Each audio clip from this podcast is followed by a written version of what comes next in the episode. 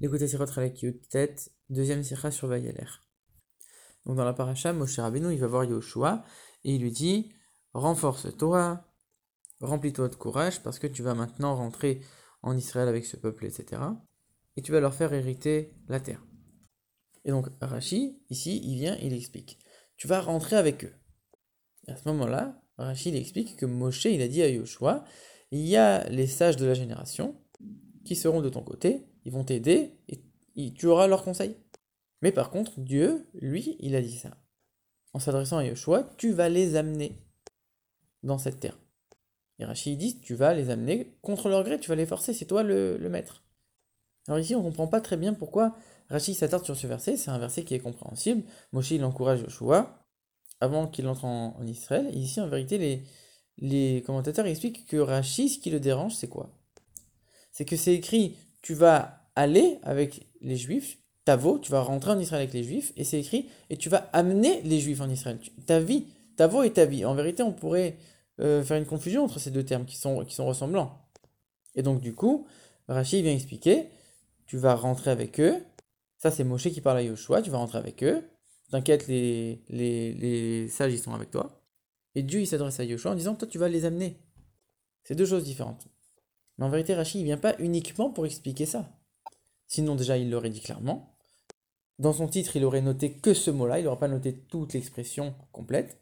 Et puis surtout, il aurait fait son commentaire quand on a la deuxième expression, ta vie, qui apparaît. Là, on n'a que la première expression qui est apparue. On ne sait pas encore qu'on va avoir cette confusion. Donc Rachid, il, devance un peu l'explication. Forcément qu'il va expliquer autre chose. En vérité, Rachid, ici, comme dans son titre, il est en train de dire qui a tatavo Car toi, tu vas rentrer en Israël.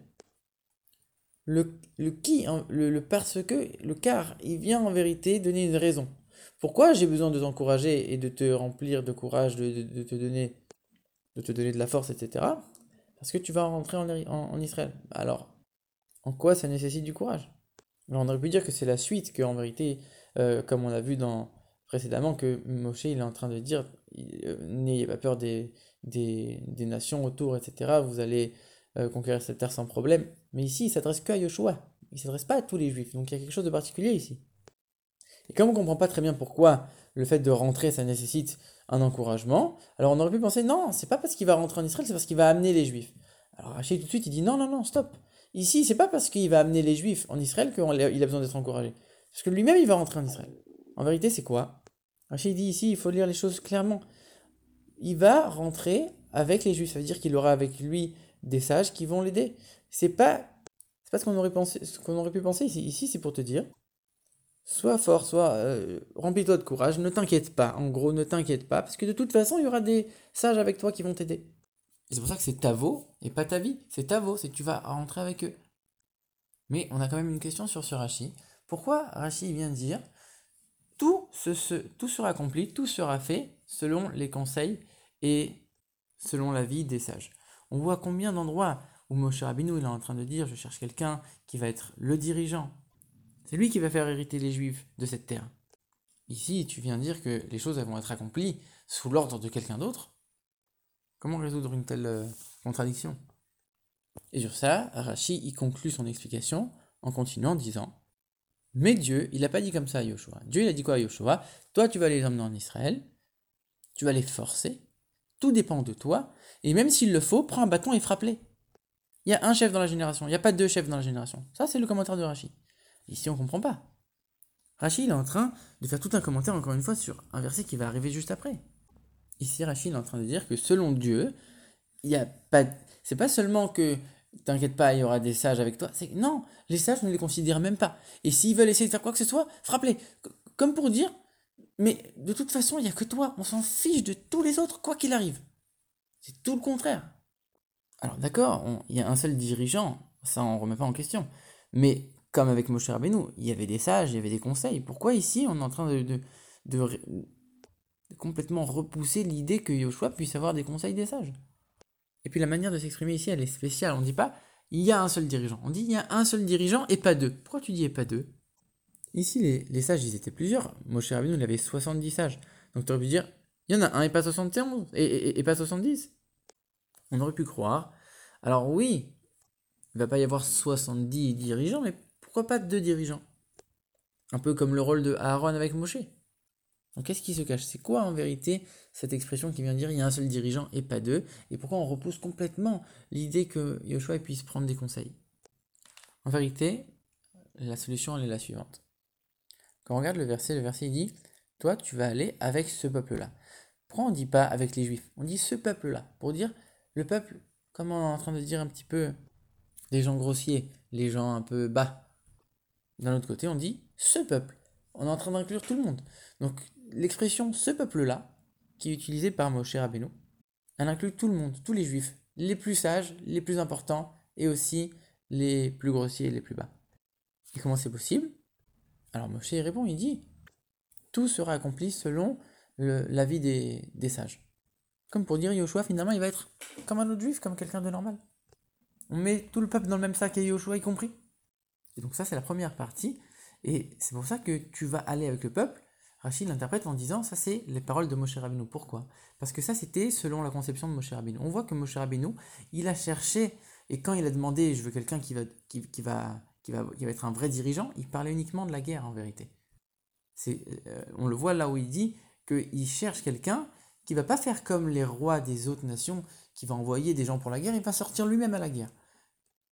Et donc pour ça, il y a un seul dirigeant. Et donc c'est pour ça que Moshe, que Moshe il cherché un seul dirigeant qui se démarque dans ce domaine. Ça c'est Yoshua.